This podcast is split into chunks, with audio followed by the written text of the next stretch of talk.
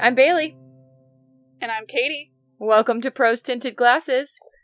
Uh, Bruce would like to put his introduction in as well, as he is now licking Katie's oh my face. Gosh. Bruce.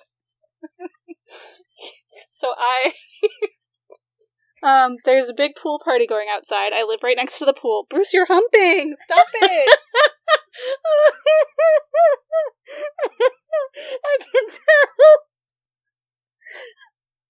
But there's a big pool party going outside my window, and so it was very loud. So I am recording on the floor of my closet, and my dog thinks that anytime on the fl- I'm on the floor is exclusively to entertain him. Um, so he's going to be a little bit of a nuisance today, I think, but I think most of it's going to be cute. We'll do our best. Where were we? Welcome, welcome to Prose Tinted Glasses. Yes, we can just start from welcome to Prose Tinted Glasses. Uh, today we're going to talk about revisiting some old favorites and reading some new books as not necessarily the intended audience. And by that I mean we're going to talk about some new young adult books uh, that we read for the first time, and then we'll touch on some young adult and middle grade books that we have reread as adults just recently and talk about how they hold up and what we thought about them going through them as adults. Yeah, I'm excited. I've been reading, I mean, I don't feel like I ever really stopped reading YA as a genre, even as I got older. I still think that those stories are really rich and interesting, and they get to be creative in a way that I feel like quote unquote adult books often don't get to be unless they're like shunted off into genre fiction. Right. I also clearly still read YA. I mean, we've covered a fair amount of YA novels on this podcast already. Actually, I think we have covered more young adult than we strictly have adult. Uh, I feel like that's I feel like that's probably because we're like kind of coming at it from a fandom perspective and um what fandoms are more rabid than fandoms for young adults and full of young adults. My only counterpoint is Outlander. Yeah, that's fair. Outlander aside, you're right. The culture of adult books doesn't foster the same intensity as a lot of these YA books do, and part of that is because uh, the nature of the adult audience just tends to lead to less of that obsession. Um, but Mhm. still, one of the things that I kept coming back to while we were rereading some of these books and talking about different things is the concept of a comfort book, which I'm sure if you're in online spaces at all, you know about like comfort books or comfort shows, the thing that you just watch or read when you want something mindless to come back to. You already know what happened, it's not complicated, and it just makes you feel like you're in a slightly better space. Um, and I think for a lot of adults, especially those of us who grew up in the time when YA was really booming and becoming a big thing, a lot of our comfort books are YA books. hmm Yeah, it tends to be that stuff that takes you back to a time in your life where things were simpler, and I feel like even people that had harder childhoods, you know, once you get to adulthood, there's there's a lot of great things about being adult an adult, but there's also just a lot more stuff you have to focus on and, and um like do just to survive. And going back and, and reading those things and getting back into that headspace of a time when you felt safer and less complicated is just really nice. Right. So that's one of the things where it comes to rereading that the rereading is not always intended to learn something new or see something through a new lens. It's to come back to something that helps you feel in a better place than maybe you are. I know I have comfort books that I reread a lot. Um, Outlander being one of them. I'm not going to lie. Yeah. Is that one of your what are your other big comfort reads? Um, I'm looking at my bookshelf, trying to decide I'm what I pulling up I'm pulling up my Audible shelf too so that I can answer my own question. what I would count as that. I I think that I tend to skip around a lot within the middle grade and YA books that I read um it between the years of like 2005 and 2011 I would say. So, so like I've reread Eragon a number of times. Um I've reread Scott Westerfeld's Uglies series a number of times. I obviously have reread Harry Potter a lot, though, you know, recently the relationship for a lot of people with the Harry Potter series has changed. That has affected me as well. Yeah, definitely I would have said, you know, up to a few years ago, Harry Potter was definitely my greatest comfort read. And I think it's still going to occupy part of that space, but having really had to come to terms with who JKR is as a person in the past few years, has definitely tainted that um, and affected how I engage with the series. Absolutely. And I don't really intend for this episode to become a discussion about that, which is why I didn't lead off with Harry Potter, even though for a very long time it was like the book that I reached for. I'd say probably outside of Harry Potter, actually scrolling through my bookshelves, the things that I find myself going back to are not as much YA as I would have expected. Um, I go back to Game of Thrones pretty often, and also um, the Patrick Rothfuss one, Kingkiller Chronicles. uh, Kingkiller Chronicle, mm-hmm. Jonks, and uh, now we have to explain jonks to our listeners. listen. In our friend group, typos become law, and so once somebody misspelled Jinx as Jonks. J O N X. Yep, and so now we say Jonks instead of Jinx. It's not that complicated. If someone misspells something, that's the new way it's spelled. We just renamed one of our friends' boyfriends. He accepts it though, so everything is great. I haven't figured out how to pronounce my typo though, so I've been saying Hasten V. okay. But anyway, those series that um, I read primarily in high school, actually, that are not finished, and so it, I'm not sure how much of it is a comfort read, so much as trying to refresh my memory as to what happened in those series, in the hope that maybe the next books will be published at some point. That's interesting that your go-to reads are the most infamous unfinished series in, in modern fantasy. Yeah, I don't. That probably says something about me. I'm I'm not prepared for that level of inst- introspection today. Okay, no, that's fair. Um, I can back off that. Uh, anyway, Outlander is also not finished, for what it's worth. but at least they are being published consistently. yeah, um, it's been seven years since the last one, but we are getting a new one, so we are far ahead of uh Game of Thrones and Kingkiller Chronicles. But yeah, I think a lot of people tend to to go back specifically to those YA books. I know that Percy Jackson, I think, has been a big comfort read for a lot of people, and I'm rereading it for the first time since college. I just finished, I'll go into it more recently, but I just finished, wow, that's not how words work. I will go into it more in a minute. But uh, honestly, after I've read the first two series so far, and I think that they will become more of a comfort read for me now because they're just delightful. Now that you've sort of refreshed on how much of that there is, that's fair. I still have not reread those, but there are. There's also a pretty long list of books that I did read that came out when, like I said, in the the years that I was sort of in middle school and early high school, not quite college as much. But Katie and I were talking, and we were trying to think if there's anything as ubiquitous as like Twilight or Hunger Games was back then. Because right now, YA seems to be. I don't know if just maybe the category is so much bigger now, or we're more clued into a broader network because of social media that books don't gain the same widespread popularity because information is spreading in such a different way now than it was when we were consuming media in 2008 when the Twilight books were coming out. If things like BookTok and Bookstagram are allowing for more people to hear about more books at a time, and so we don't hear as much about one series. But it did seem like back then, Twilight or Hunger Games, that was all you heard about. If if somebody young was reading, that is what they were reading.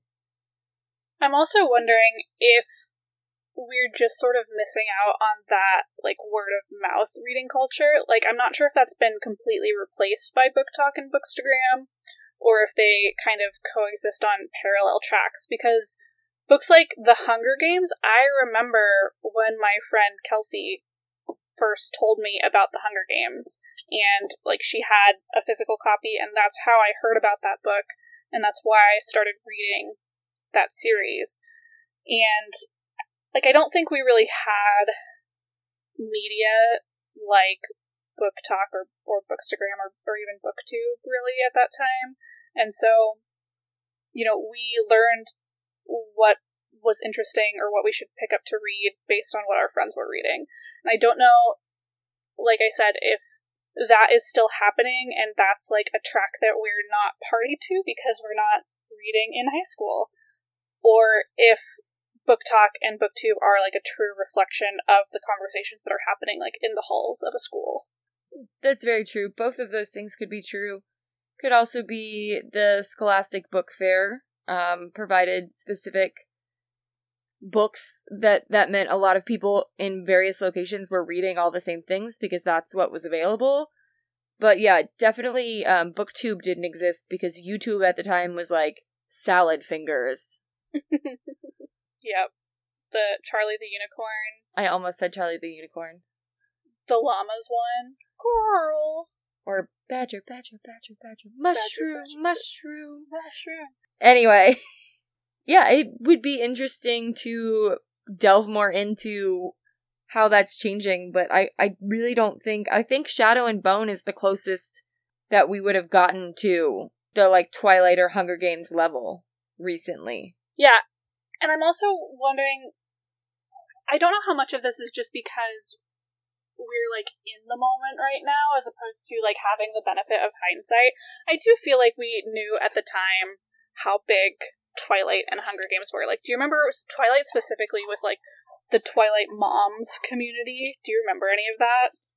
Um, I vaguely remember it, and I have a feeling when we get a little bit more into some of the like Harry Potter fan fiction website drama that will come into a lot of like Twilight mom drama, but we obviously haven't gotten there yet. I do remember that it was like a big thing, especially at premieres for the movies and book releases and book signings, that it was like young girls wearing their Team Edward, Team Edward or Team Jacob stuff, and then Twilight moms also. Yeah, it was crazy. But also, you know, what YA properties right now are being adapted the way that Twilight and the Hunger Games were. Like, I feel like Twilight took a few years for the movie to get off the ground because I had lost interest in Twilight as a franchise by the time the movie came out, and I to date have still never seen the movies.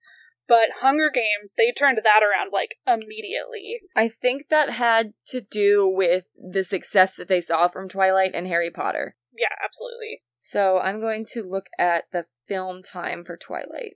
But other than like I feel like the only big Y adaptation right now is the Grishaverse, right? As far as I can think, yeah. I I mean, to all the boys I've loved before. Sure, yeah, that's a good one. I didn't read those in high school, so I always forget. Right. But that that also those were out when we were in high school or like slightly afterwards, I think. I'm thinking of more and actually, you know what, so were the original Grishaverse books. They were actually much older than I realized. I don't know what YA like that is being published like within the last five years is being adapted the way that Hunger Games was.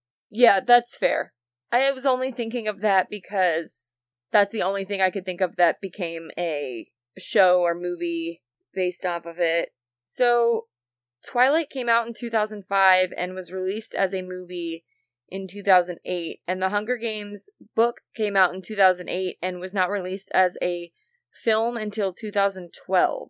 So that's actually a, bigger gap than I thought for The Hunger Games, but they released the movies very shortly. Like, The Hunger Games came out in 2012, Catching Fire came out in 2013, Mockingjay Part 1 was 2014, and Mockingjay Part 2 was 2015. And um I don't think that the Twilight movies came out in such quick succession. Also, so Mockingjay the book came out in 2010, and you said the first movie was 2012. Uh, yes. And then when did Eclipse the book come out? Was 2007, and then Twilight came out in 2008. The movie was 2010. They were actually, yeah. So the Twilight movies were actually subsequent years too. Hmm. So it was just a little bit earlier. That's interesting. Uh, it, it felt longer. I think maybe Hunger Games wasn't popular like immediately upon release the way that Twilight I think was. I think you're right. I think the Twilight books were very popular as books and then also as films. And I think that the Hunger Games was slightly less popular as books until it became a series of films. Yeah, that that might be true. Although I remember it being really big when I was in high school, and if if the first movie came out in 2012, that would have been after I graduated. Yeah, I can't I can't trust my own memory Yeah, truly. to say um what which the case would be. But either way, I don't think that there's been anything that has been as sweeping as this. I mean, if you want to talk about other things like I read Eragon, um the movie does not exist and I will not be taking questions about that at this time. One maybe we're neglecting to kind of talk about is Sisterhood of the Traveling Pants.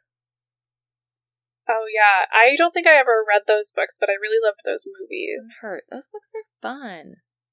I'm sure they were. Just never. I just never ended up with them. So those books came out. The first book came out in 2001, and the first movie came out in 2005. So that's a pretty similar timeline to everything else we've just looked at, bumped forward. Yeah, I wonder if I never read those books because those were like truly before I would have been like a young adult, and so I'm not. I'm sure it's one of those where I didn't even really realize that there were books when the movies first came out. That's fair. I definitely read the books first, and then I loved the movies even more.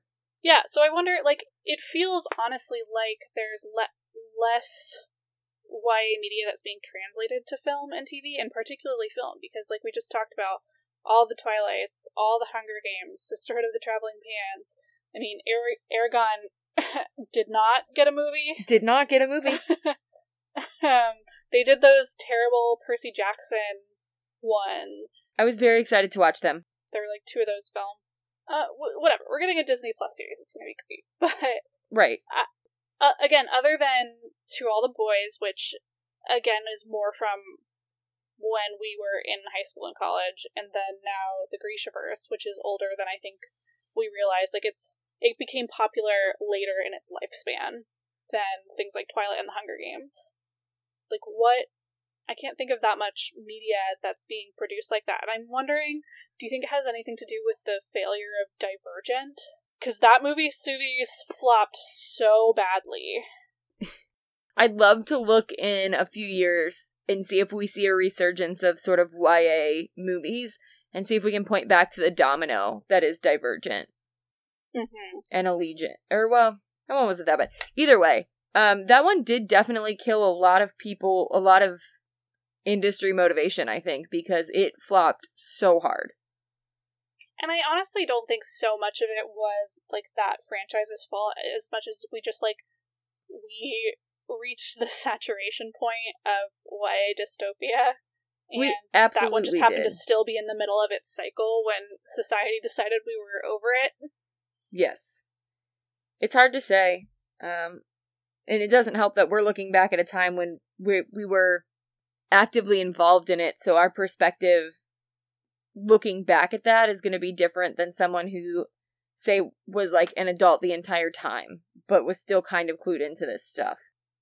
So we're going to talk about rereading some of the things as adults, but first let's talk about some of the books that are these like more well-known YA series that we read for the first time as adults. One of them is Legend by Marie Lu, which Bailey, I know that you didn't read that one, but I read yet. that earlier this year.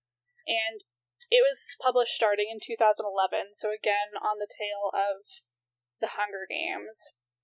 And I don't want to say it's a similar story because it's got a lot of really interesting and unique elements, but it is still very much in that YA dystopia blueprint of there's a girl and she started out working like for the oppressive government and then she learns that the oppressive government is wrong and so she starts to kind of l- learn more about why it's wrong and start to work against it and she teams up with an outlaw boy.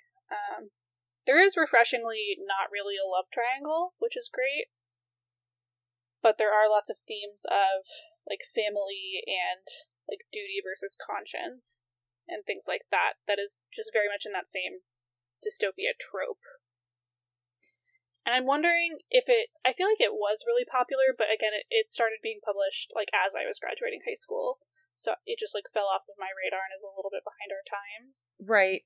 And then again had that misfortune to be at the tail end of like the the dystopian zeitgeist.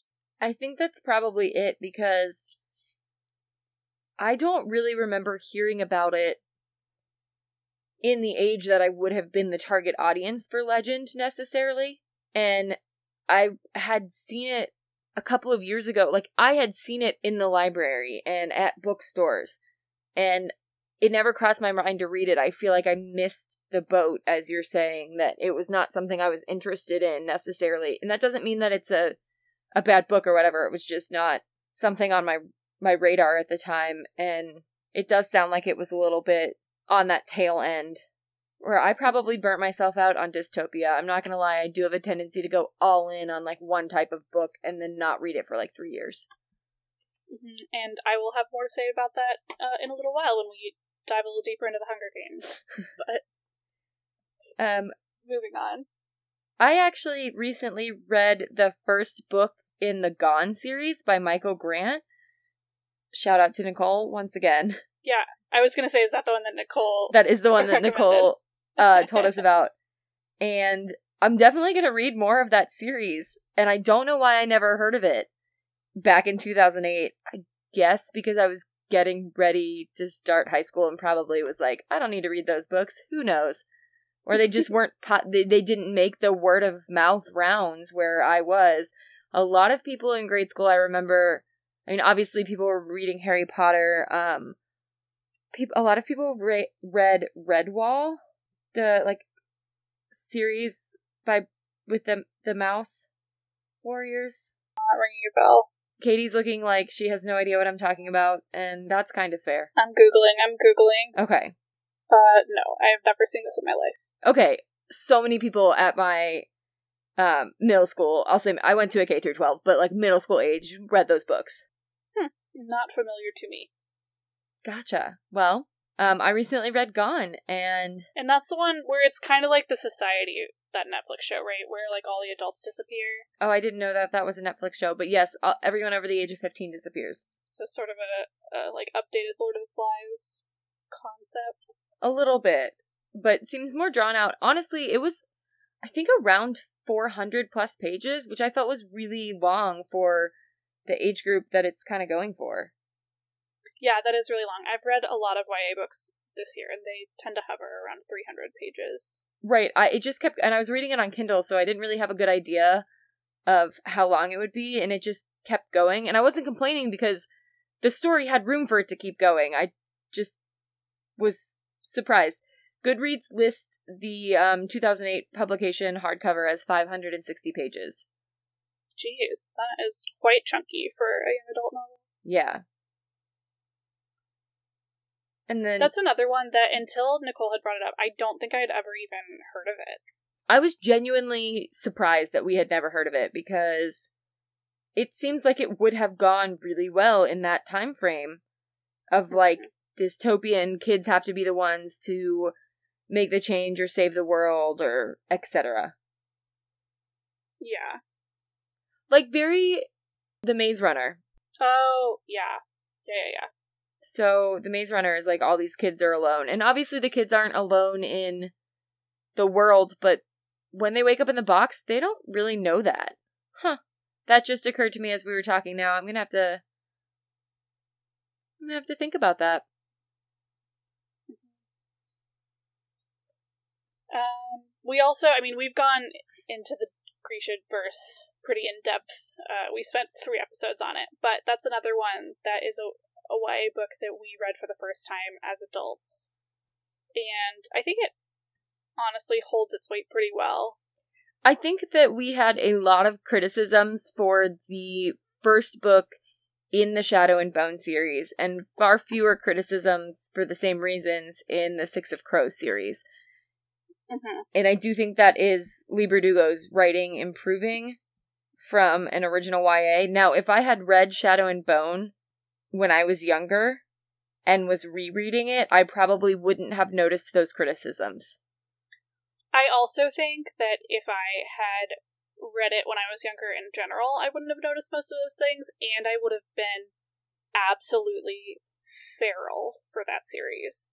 Like, I would have been insufferable That's. about the Grishaverse. Are you saying that we were not briefly insufferable this year when the Netflix Okay. show came out? We totally were briefly insufferable, but I would have been like long term made it into my personality insufferable. Okay, that's fair.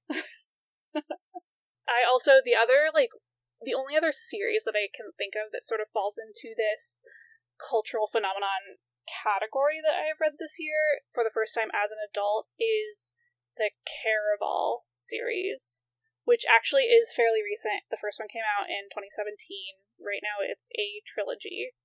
And it's actually pretty unique among these in that it's sort of like YA the the night circus in setting where they're at this like mysterious circus type place and they have to like play a game to win their greatest heart's desire or whatever.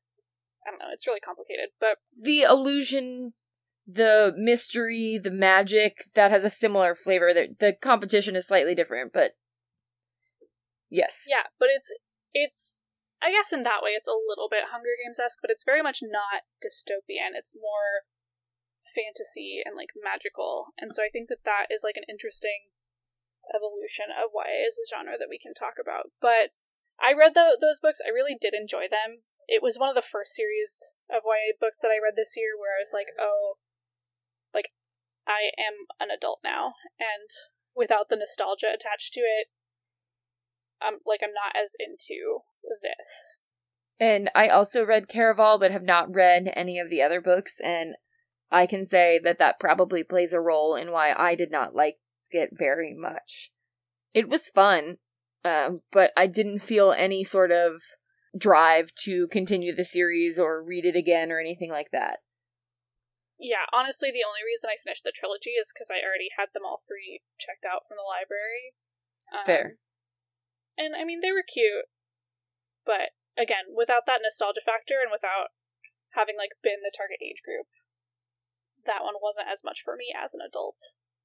Yeah, and I think that's fair. So, just sort of talking about. So now we finished talking about some of the things that we've noticed or the series that we read for the first time as adults. Now we're going to circle back to the ones that we have reread that do have that nostalgia factor attached to them. And we're going to play a game a little bit called Do We Think It Holds Up? So, Bailey, you're going to get start get us started with Artemis Fowl. Yes. So technically, Artemis Fowl probably leans a little bit more towards middle grade than YA, but it was definitely a series that I consumed rapidly. Like, I needed the next book as soon as I finished the previous one. Um, I loved everything about them the covers, the uh, young boy is a genius. I was a sucker for anything like fairies or fae. I still pretty much am, but like definitely was then as well. And rereading it was fun. It's pompous. I think it was pompous back then, but I didn't care.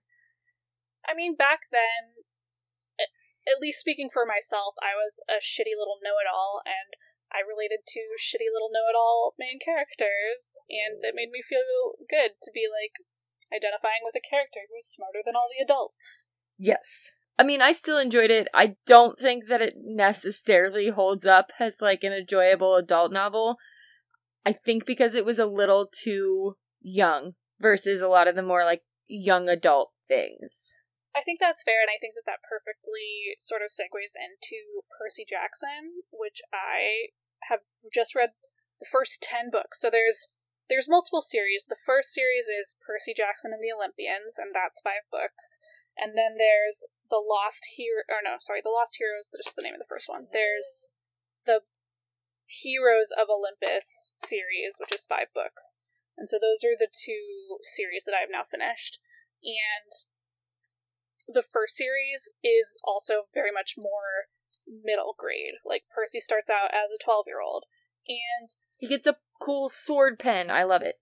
Mm-hmm, yeah, um, Anaklusmos is his sword pen, Riptide, and it's a lot of fun. The first five books, especially the first two or three, where it's just kind of a non-stop adventure. They're very fast paced. They're short, but they have like a lot of action packed into them. But, you know, the protagonist is a 12 year old and a 13 year old. And they're just sort of like fun, quick reads. But then when we get into the Heroes of Olympus series, the second series, we start to get a lot more depth. The books get longer. It's definitely geared towards, you know, most of the protagonists are now like 16 and 17 as opposed to 13.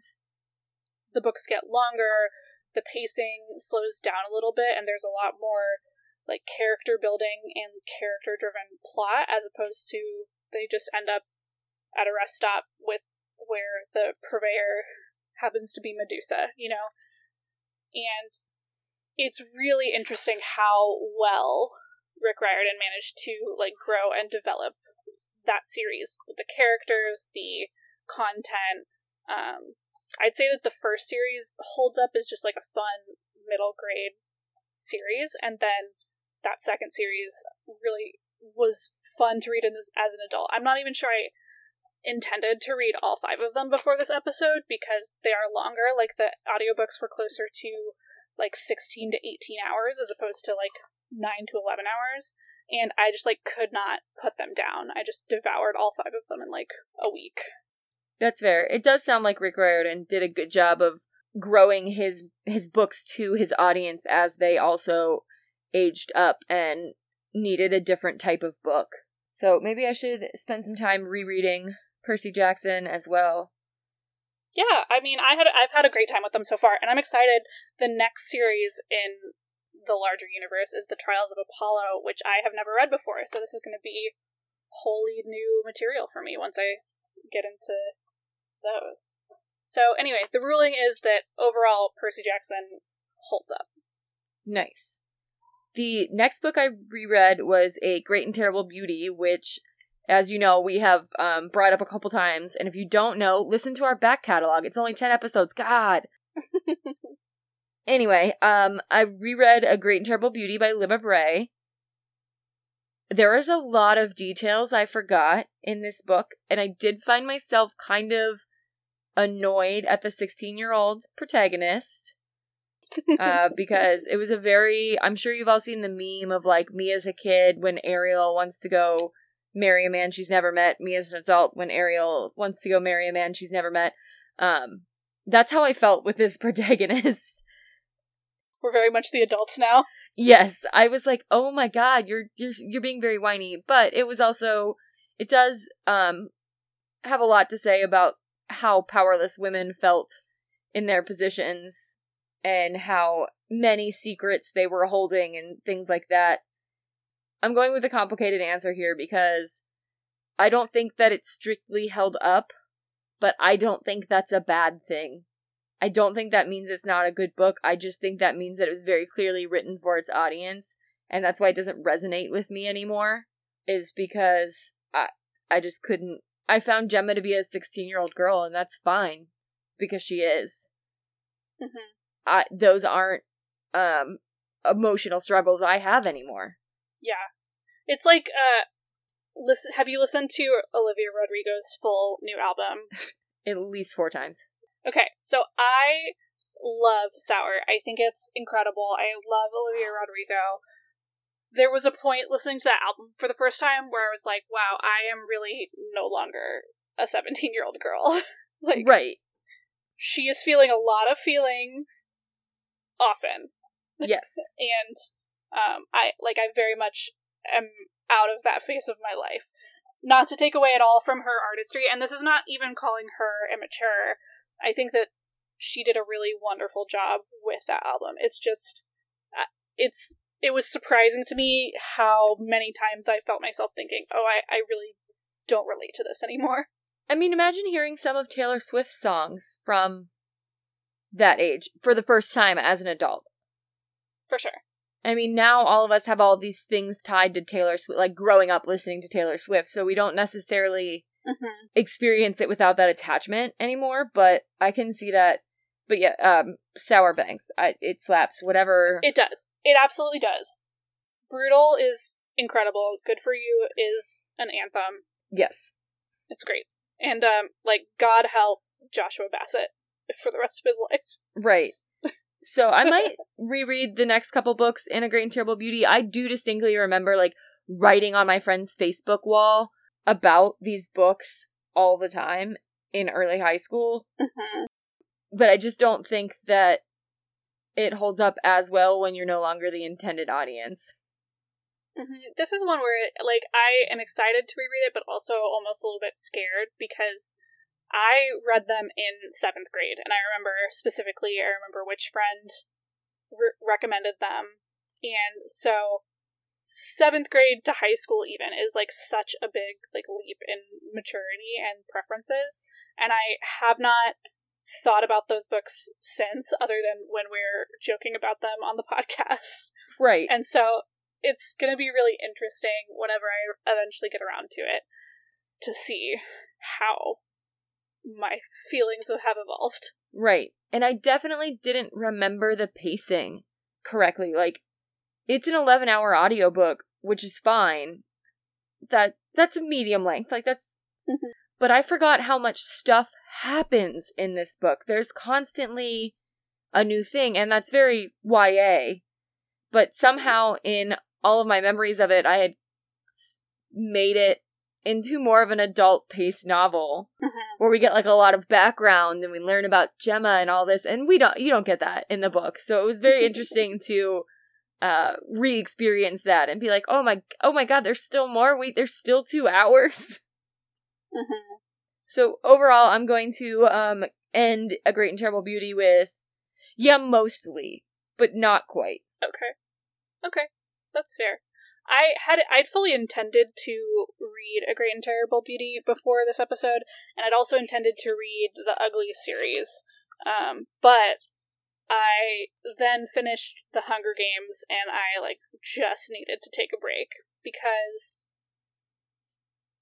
God damn, the Hunger Games is a bleak fucking series.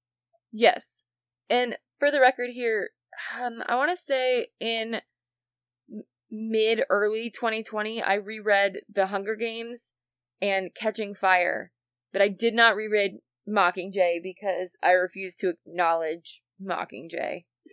uh, so that's fair. So I reread The Hunger Games. The first book was more or less as I remembered it. Um, you know, it's it's still very bleak, but it's it's really adventurous and fun. It is more like graphically violent than I think I had remembered. I think my my brain has sort of sanitized it because it is a YA novel and it is solidly YA and I think now that I'm adult I, I'm an adult I just don't realize how uh, graphic we are allowed to make YA, YA novels because you know the violence in that was was something else. Yes. But other than that, I it was more or less as I remembered. Catching Fire, I remembered less of. Like I remembered all of the same beats, but I I don't think I really remembered how it was structured. Like there was a full half of it that was just like the victory tour, and then the second half of it was the quarter quell. And I don't know, for some reason I thought that that was structured differently. But again, most of that was more or less as I remembered it. And then Mockingjay, I had remembered like the major points to an extent. Like I remembered they were in District 13. They eventually like went to the capital. I remember Gale being a war criminal, um, and I like vaguely remembered the end. But holy hell, was that a depressing? Like no longer all. No wonder that all millennials have depression because we all read The Hunger Games. And that's what's getting me like your reaction to this has me concerned for rereading Mockingjay, which I probably am not going to do. I'm not going to lie. Um, but like, how did this become such a phenomenon? Like, everyone was obsessed with it. Everyone is a pretty general term. Obviously, it wasn't everyone, but it was very, very popular, and we were all just like, "Oh yeah, this is fine." It's one of those. I don't know exactly how to put this, but like you know the movie Coraline. Did you ever watch it? Uh, vaguely, I have also never watched it. So I I think I saw it once, and it just like let's see when it came out, just so I can be accurate about this. Coraline came out in 2009, so we were in high school, and that movie freaked me out very badly. I was not interested in it. I thought it looked weird um, and scary, but like it was a kids movie and kids loved it, and they didn't like like either the freaky stuff was just like more fun for them or I don't know, it just like didn't affect them psychologically the same way it affected me. And I'm wondering if there's some sort of like brain development thing where like I'm sure the teen like the teens that read Hunger Games, us included, and the teens that are reading it today, like fully grasp how like depressing it is, but I'm wondering if it just doesn't affect them long term as deeply because of like where they are in their development. I don't know. Just a I am not um, a psychologist, and I'm definitely not a de- developmental psychologist. So I just want to preface with that. But I could see there being something with the way that we internalize what happened, or like if we're just reading it and moving on, um, versus n- things feel more real when you are older. I think is basically this the shortest way of saying that. Especially like so much of the Hunger Games is about like politics and like government and I think it's maybe hard to take that as concrete when you're younger and you don't have as much of a like insight into how it actually works in the news. Yes. I don't know. I again, I'm I'm not trying to like infantilize teenagers. Like they they clearly have understandings of what's going on. It just it's affected me so differently and so deeply as an adult than it did as a kid. And I'm just trying to come up with reasons for that. Right. And that's what I mean with like your reaction. I I'm also trying to think on how that why that's so different. Um, but I will say I also I did reread Scott Westerfeld's Uglies, uh, Pretties and Specials. I did not reread Extras yet because I don't happen to own it. Um, and I was in a bit of a slump earlier this year, so I grabbed those off the shelf. And in today's world, as an adult, I think I noticed a lot more of the social commentary he was putting in there than I did as a kid. As a kid, I thought, oh, fun dystopian where you get surgery to fit society's ideas, but the teenagers are rebels and are gonna are gonna break society's ideals and these like perfect quote unquote communities. Um, and now I'm seeing the things that he was kind of saying when he built these perfect communities and and what he was doing when he had the teens rebel. Yeah, I think maybe it's that as teenagers we were able to see a lot more of that as theoretical and as adults we can see some of the real world analogs of it. And so it's it's it's less theoretical and more like oh these are parts of our real world that are like super fucked up and it's really depressing. Right. I definitely picked up on that he was commenting a bit on like beauty standards in uglies but it didn't it didn't sink in the same way as it did now as an adult right I actually so i i finished Hunger Games and like just had to take the rest of the day. And then I started, I like started Uglies and I got like 30 minutes into the audiobook and I was like, I, I just cannot do this right now. I'm, st- I'm still way too, well, way too depressed. You needed something a little like lighter. Maybe you should have read The Clique. Maybe. I didn't have it already checked out at the library though, so I ended up reading um, not actually lighter, but um, the new Megan Miranda thriller. Oh, so not lighter, but not depressing in nearly the same way. Right, you knew what you were getting into a little bit more. Um, that's funny. I Did- Okay, but but on a lighter note, really quick about the Hunger Games. Um, this is maybe going to be my greatest shame, like the worst thing I've ever divulged on the podcast. The first time I read the Hunger Games in in high school, I liked Gale. Wait, is that a? Were we not supposed to like Gale? Uh, not according to what the kids are saying today, and or uh, what happened in my latest read. read. I mean, he was he was like a straight up war criminal in the third book. To be fair, I have said it before, and I will say it again. Mockingjay doesn't exist in my brain. I have no idea what happened in that book. Um, That's fair. But I, I like straight up didn't like Peeta the first time. no, I, I, mean, I through. definitely distinctly the first time I read. Well, so the thing was, I read The Hunger Games before Mockingjay came out, Okay. so I had to wait on Mockingjay. So I I was did too. definitely in the first book. I was definitely Team Gale. Okay. At least I'm not alone. That makes me feel better. No. I there was I remember there being a, a decent split when these books were first popular. Maybe it is different today. Maybe um knowing what happens in Mockingjay does affect that. But I don't like as someone who only read say the first two books or whatever, I, that wasn't the same thing. Yeah. I will say I kind of had a an epiphany about why I don't love friends to lovers most of the time, just as a trope. And it's because it makes me really uncomfortable when like one friend makes it known that they have feelings for the other friend and the other friend is like not there yet. It feels like a it like a really weird power dynamic and position to put somebody else in. And that's why I like again, I wasn't really Team Peeta this this go around either. I like I see why Peeta was the better fit for Katniss. Um, really, she just had trauma and needed somebody to comfort her. Right. Neither of those men felt great in the moment, but it just I don't love the like oh I've been in love with you my whole life and I'm just waiting for you to see me trope. It feels icky to me. yeah, I think I ended up settling on Katniss needed um alone time and I was not team anybody.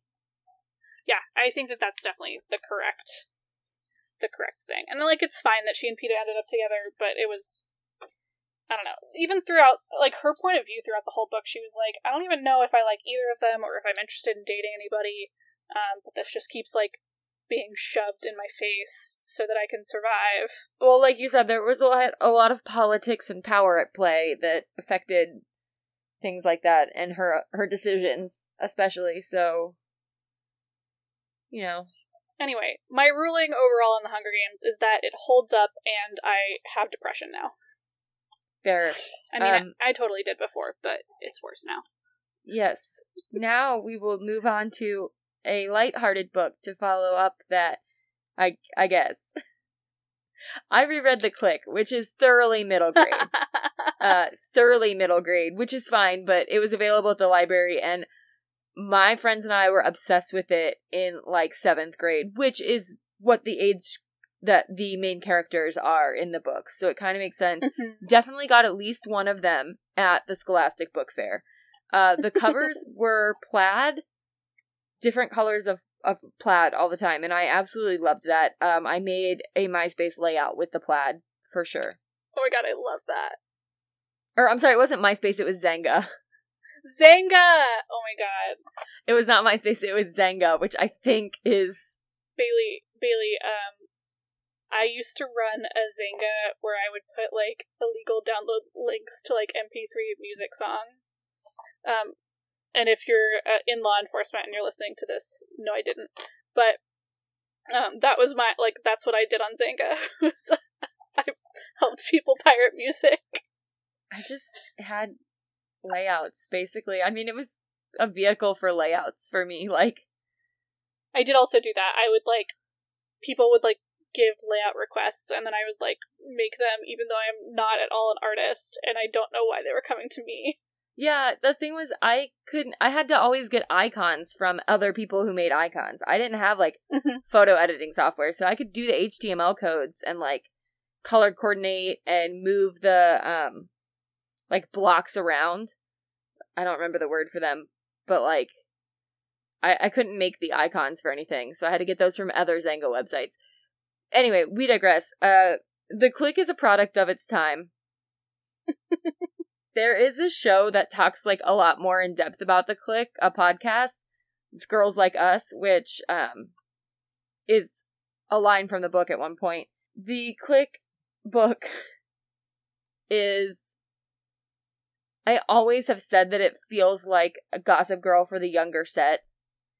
So it's about rich kids on the outskirts of New York City who have like all the designer clothes, they get whatever they want, blah blah blah. And so I think it was um the reality TV in book form for middle schoolers. Mm-hmm. You get to live vicariously. I don't think I ever read The Clique, but I was very familiar with it, like tangentially, like culturally. Yes. I mean, so it was a, a fun little romp into the materialistic aughts. And that's that's really all that can be said for it. There's not a lot of um necessarily like especially in this first one, good lessons learned yet about friendship or anything like that. So Uh, does it does it hold up? Yes or no? um no no no no Decisive no. I can't wait to read some of. I'm not going to do it unless I get really bored one day and really want just something that takes absolutely no brain power to read. Uh, some of these later ones are even crazier, I'm sure. But like I said er- before the call, I started reading um, Project Hail Mary by Andy Weir, which I know has had some fairly mixed reviews, but I'm pretty into finding out what happened so far. So Yeah, I'm excited to read it. Um, I think he he bought a lot of goodwill from me with how good The Martian was, I have and not read he, that. he's definitely still. You haven't read The Martian, I know. Bailey? Look, I just wanted to. I. It's fine. I'll get there. Okay, Jesus, it's very good. I haven't seen the Um, movie either. he- If that helps, like it's just it's a blank slate to me. Okay, well, you should read them, read it, and watch the movie. It's very good. Um, you're like generally aware of the plot. Um, th- this man is stuck on Mars and he's terraforming in his little contained atmosphere. This man is uh, Matt Damon. Uh, yeah, that I mean that's basically it. But the like draw is that um, Andy Weir did like so much research, and almost all of it is like scientifically correct, like down to things where like he calculated launch windows and like determined like what days things would actually have happened. Um, and so it's like, but it's it's very scientifically accurate and correct without at all being like dry or boring. He makes it super interesting. Anyway, so he he bought a lot of goodwill from me, and I enjoyed Artemis, which is his, his last book before Project Hail Mary. Um, especially, they did like an audiobook that was read by Rosario Dawson. Um, she read the audiobook, and so it was really interesting. And so even like even if this is not like up to par of his other works, like I'm still gonna enjoy it because I enjoy him as an author. Well, I can assure you that there is a lot of science. I cannot assure you to the veracity of the science. Like It's fair. it's there. It's there. I just um Yeah, that's we'll leave it at that. I can't tell you if it's true or not because the things the two things that um stumped me the most in college were uh physics and math. And space travel takes a lot of physics and math. So, That's fair. Anyway, back to young adult. yeah, we got a little sidetracked there, but a little less like off the wall sidetracked than last episode, I think. That's okay. We're charming. Anyway, people come here to listen about books. We just broke into a different type of book than is on the title of this episode. It's okay. truly. Back to young adult. We were just gonna close out by talking about like overall how we think the landscape of young adult books has changed. And I think the first thing that I would point out is that a lot more authors of color get published in YA now, and their books get a lot more popular. Yes, um one of Katie's original notes when we first were putting just ideas to paper for this episode was feeling a little white in here was Katie's note. Yeah, I mean, who. Like, I had Marie Lu on the list, and it feels like. And Jenny Han. Um, and I think those are the only two authors of color on the whole list. Of, Yes. We were just like brainstorming what books we could read or reread. Um, and those are the two authors that I had not read as a kid. So Yes. Looking at this list, there's like so many other things we could talk about, but we didn't necessarily read them. You know what though? I want to circle all the way back to the very beginning, just really quickly, when we were talking about something Sure. that got um sort of translated into a different form of media. A series of unfortunate events has had two adaptations, one of which was mm, and the TV show which was better at capturing the tone. the TV show was very good. Yes. I thought. I mean, I really enjoyed the it. only the only thing that I would give the movies over the TV show is I really liked the Jim Carrey Count Olaf. Um, I mean Neil Patrick Harris also did a good job, but the show was really good. I think that the rest of the show was enough better. Oh yeah, leagues leagues better. Anyway, I just wanted to circle back to that because I saw that in notes and I was like, wow, someone out there I'm sure is like, how could you forget about a series of unfortunate events? And you're right. That Yeah, that was an you should say oversight. Because I also loved those books. I loved like the wordplay, all of that. Like it was anyway. Mhm. I loved learning new vocabulary in the books I was reading because I was a little stupid nerd. I also Um, did not know how to pronounce um the sixth book, the one with the elevator, until the TV show came out. Ersatz.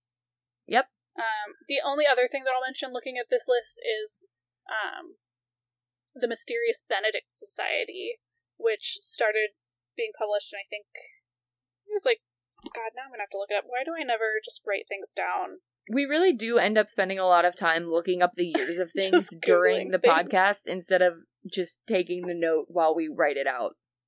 Truly, we need to get better about that. Anyway, so the first Mysterious Benedict Society was published in 2007, so that would have been as I was entering high school. But it is much more of like a middle grade series, but it has recently been adapted to a TV show on Disney Plus, and I saw that it was coming out, and so I read the first two, and they're very cute, and they're very much the same vein as a series of unfortunate events, but like way less messed up. That's fair. Some of the things that happened in a series of unfortunate events were like shocking. Yes, definitely. I mean, I think the and the TV show knew it. Mhm. Um, I haven't reread the books recently, but I watched the Netflix show and the TV show knew it. yeah, but Mysterious Benedict, Benedict Society was very cute, and the uh, show on Disney Plus is very cute, and it stars Tony Hale and um, Kirk uh, Kristen Schaal, Gotcha. who are great.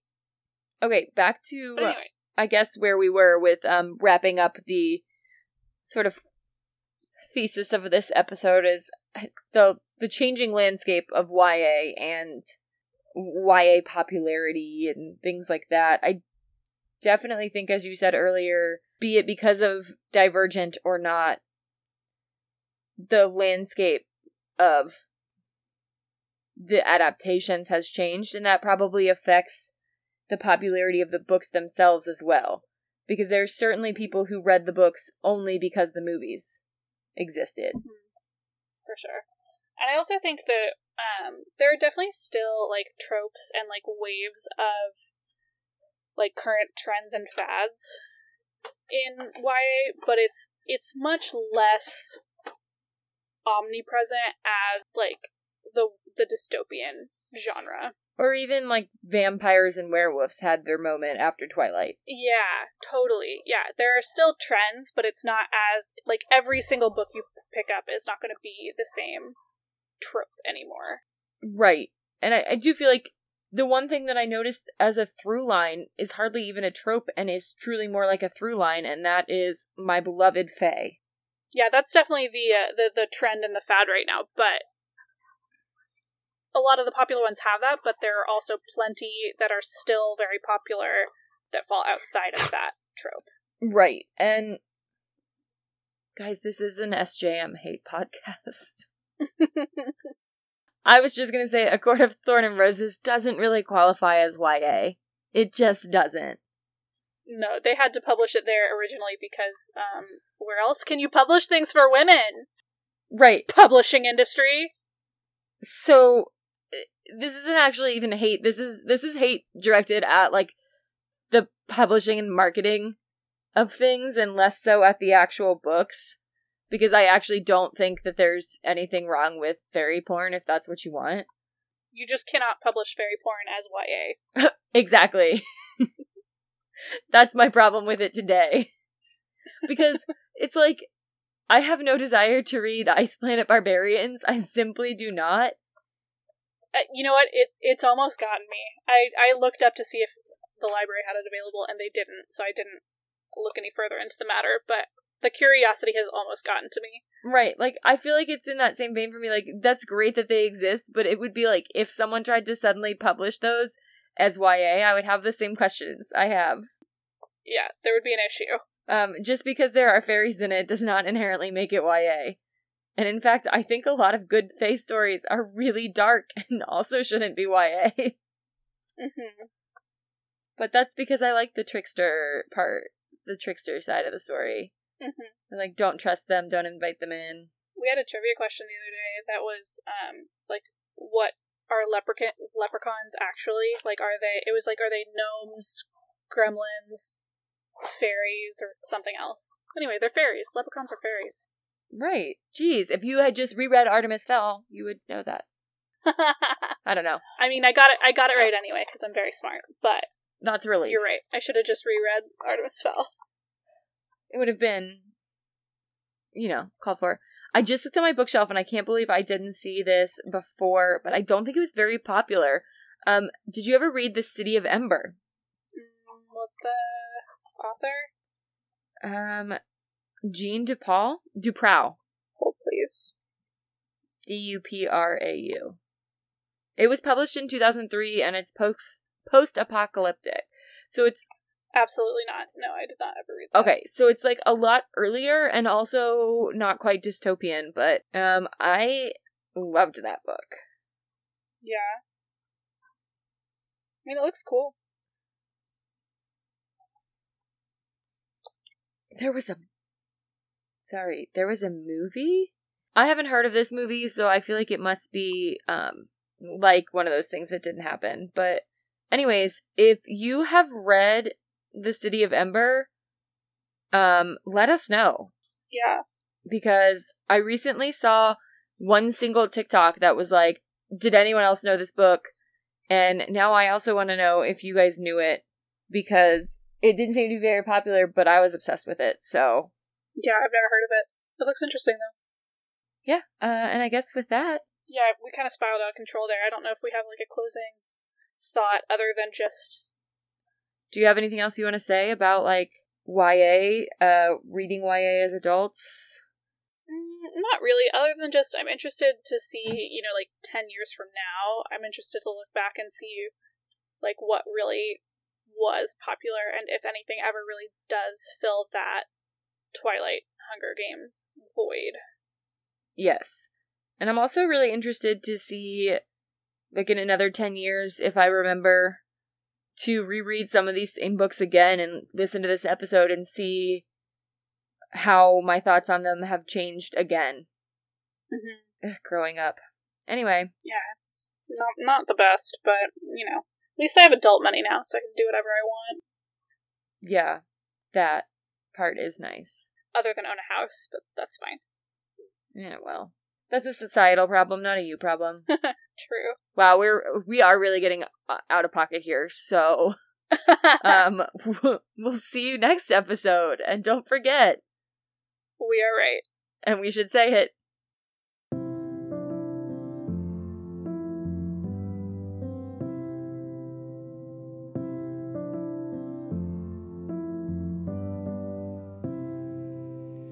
Pour yourself a glass of wine.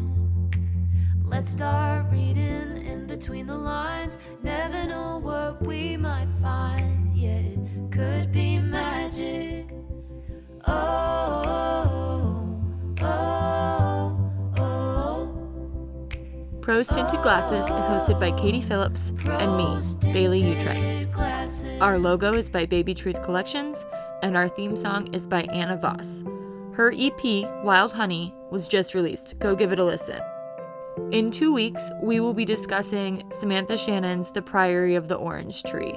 Come join us then. And in the meantime, be sure to rate us on Apple Podcasts. It will really help us grow. Thanks, and see you soon.